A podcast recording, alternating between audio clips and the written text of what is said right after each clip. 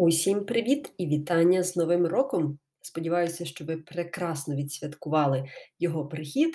І насправді я думала робити перерву на кілька днів, можливо, таки зроблю, але не могла не втриматися і зачитати вам фрагмент із книжки, яку зараз читаю, і називається вона Зцілення почуття кривди. Це автор Юзеф Августин, один із найвідоміших польських священників, письменників, психологів, можна сказати.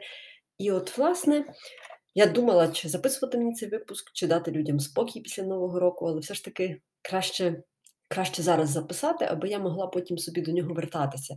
Бо книгу я взяла в бібліотеці, тому буду змушена її віддати назад. Отож, той фрагмент, який мене найбільше торкнув і торкнувся, називається Види людської гордості. Насправді нам дуже важко, як людям, зізнатися і собі, і іншим в тому, що ми є гордими. Хтось каже, ні, ні, то не про мене, я взагалі я і гордість це дві протилежні планети. Але я тут впізнаю навіть себе. Бо як тільки в мене виникає думка, та ні, ні, я зовсім не горда, насправді це в мені говорить якраз ось ця гордість.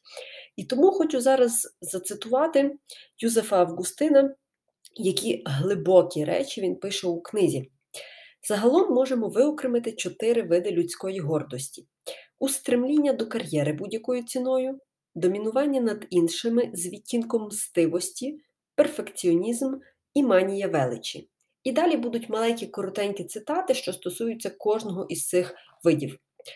Устремління до кар'єри будь-якою ціною. Цей вид гордості найлегше виявити. Гонитва за власною величчю у розумінні гонитви за кар'єрою є дуже поширеним видом людської гордості. Однак зауважмо, що кар'єра й успіх як такі є позитивними цінностями. Вираженням гордості є кар'єра будь-якою ціною, кар'єра, яка підпорядковує собі все взаємини з Богом, родину, друзів, здоров'я. Характерною рисою кар'єри будь-якою ціною є прагнення здобути людське визнання. Цей вид гордості можна висловити одним реченням. Якщо багато чого осягну, то отримую загальне людське визнання і любов. Тобто у цьому виді гордості людина намагається здобути любов через людське визнання. Другий тип домінування над іншими з відтінком мстивості. У цьому випадку не йдеться насамперед про власну кар'єру і визнання іншими людьми, а про домінування над людьми через принижування їх. Це можна висловити так. Я великий тоді, коли інші довкола мене стають малими. Такі люди вміло використовують найпростіші людські ситуації, щоб продемонструвати свою перевагу над оточенням.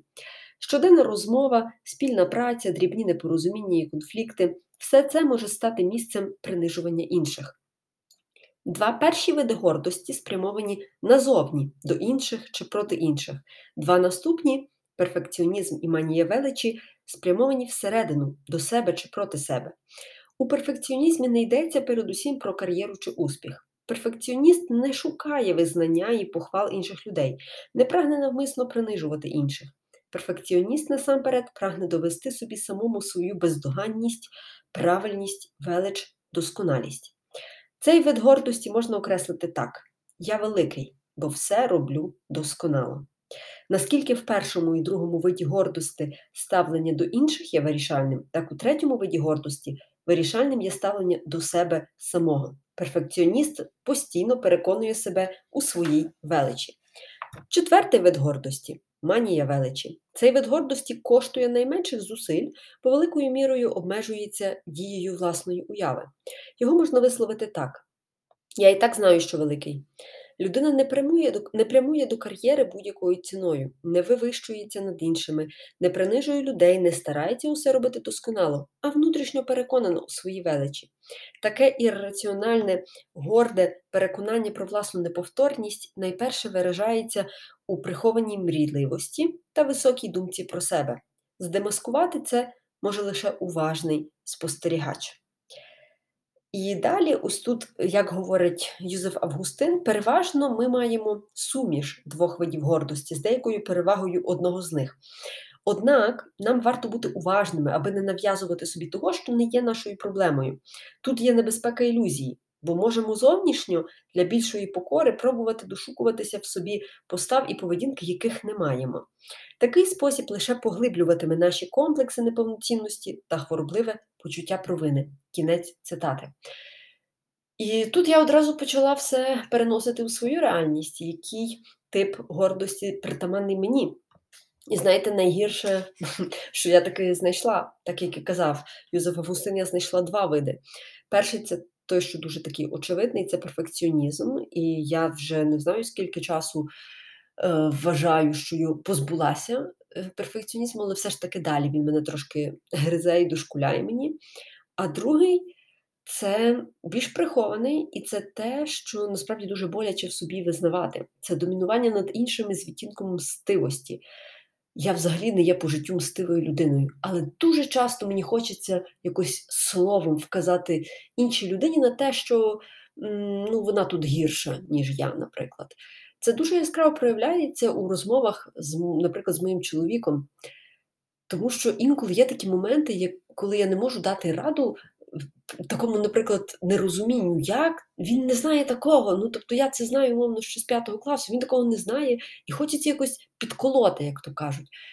І знову ж таки, це якраз ось це домінування над іншими, якого я абсолютно не хочу у своїй сім'ї, але яке, на жаль, так часто до нас передається через різні родинні сценарії.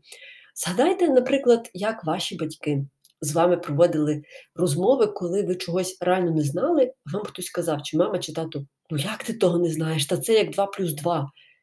Ну, от знову ж таки, навіть у цьому висловлюванні вже міститься такий утиск, тобто приниження. І тут я розумію, яка це величезна праця для батьків контролювати свій язик і контролювати своє мовлення. Це, напевно, один із найважчих видів розумової праці, на жаль, не всі просто можуть його підкорити собі. Тому, друзі, починаємо новий рік із глибшим самокопанням, із усвідомленням прихованих типів гордості в собі. Тому що я впевнена, люди, які слухають мій подкаст, це люди, яким важливо встановити живі, щирі стосунки з Богом. А коли люди засліплені своєю гордістю, то це неможливо. Це дуже-дуже важко і майже нереально. Тому ми маємо бути відкриті. Ми маємо розпізнавати в собі те, що заважає нам на шляху до близькості. Тож, друзі, всім бажаю вам прекрасних наступних 52 тижнів. Можливо, все-таки зроблю маленьку перерву. Побачимо. Всім па-па!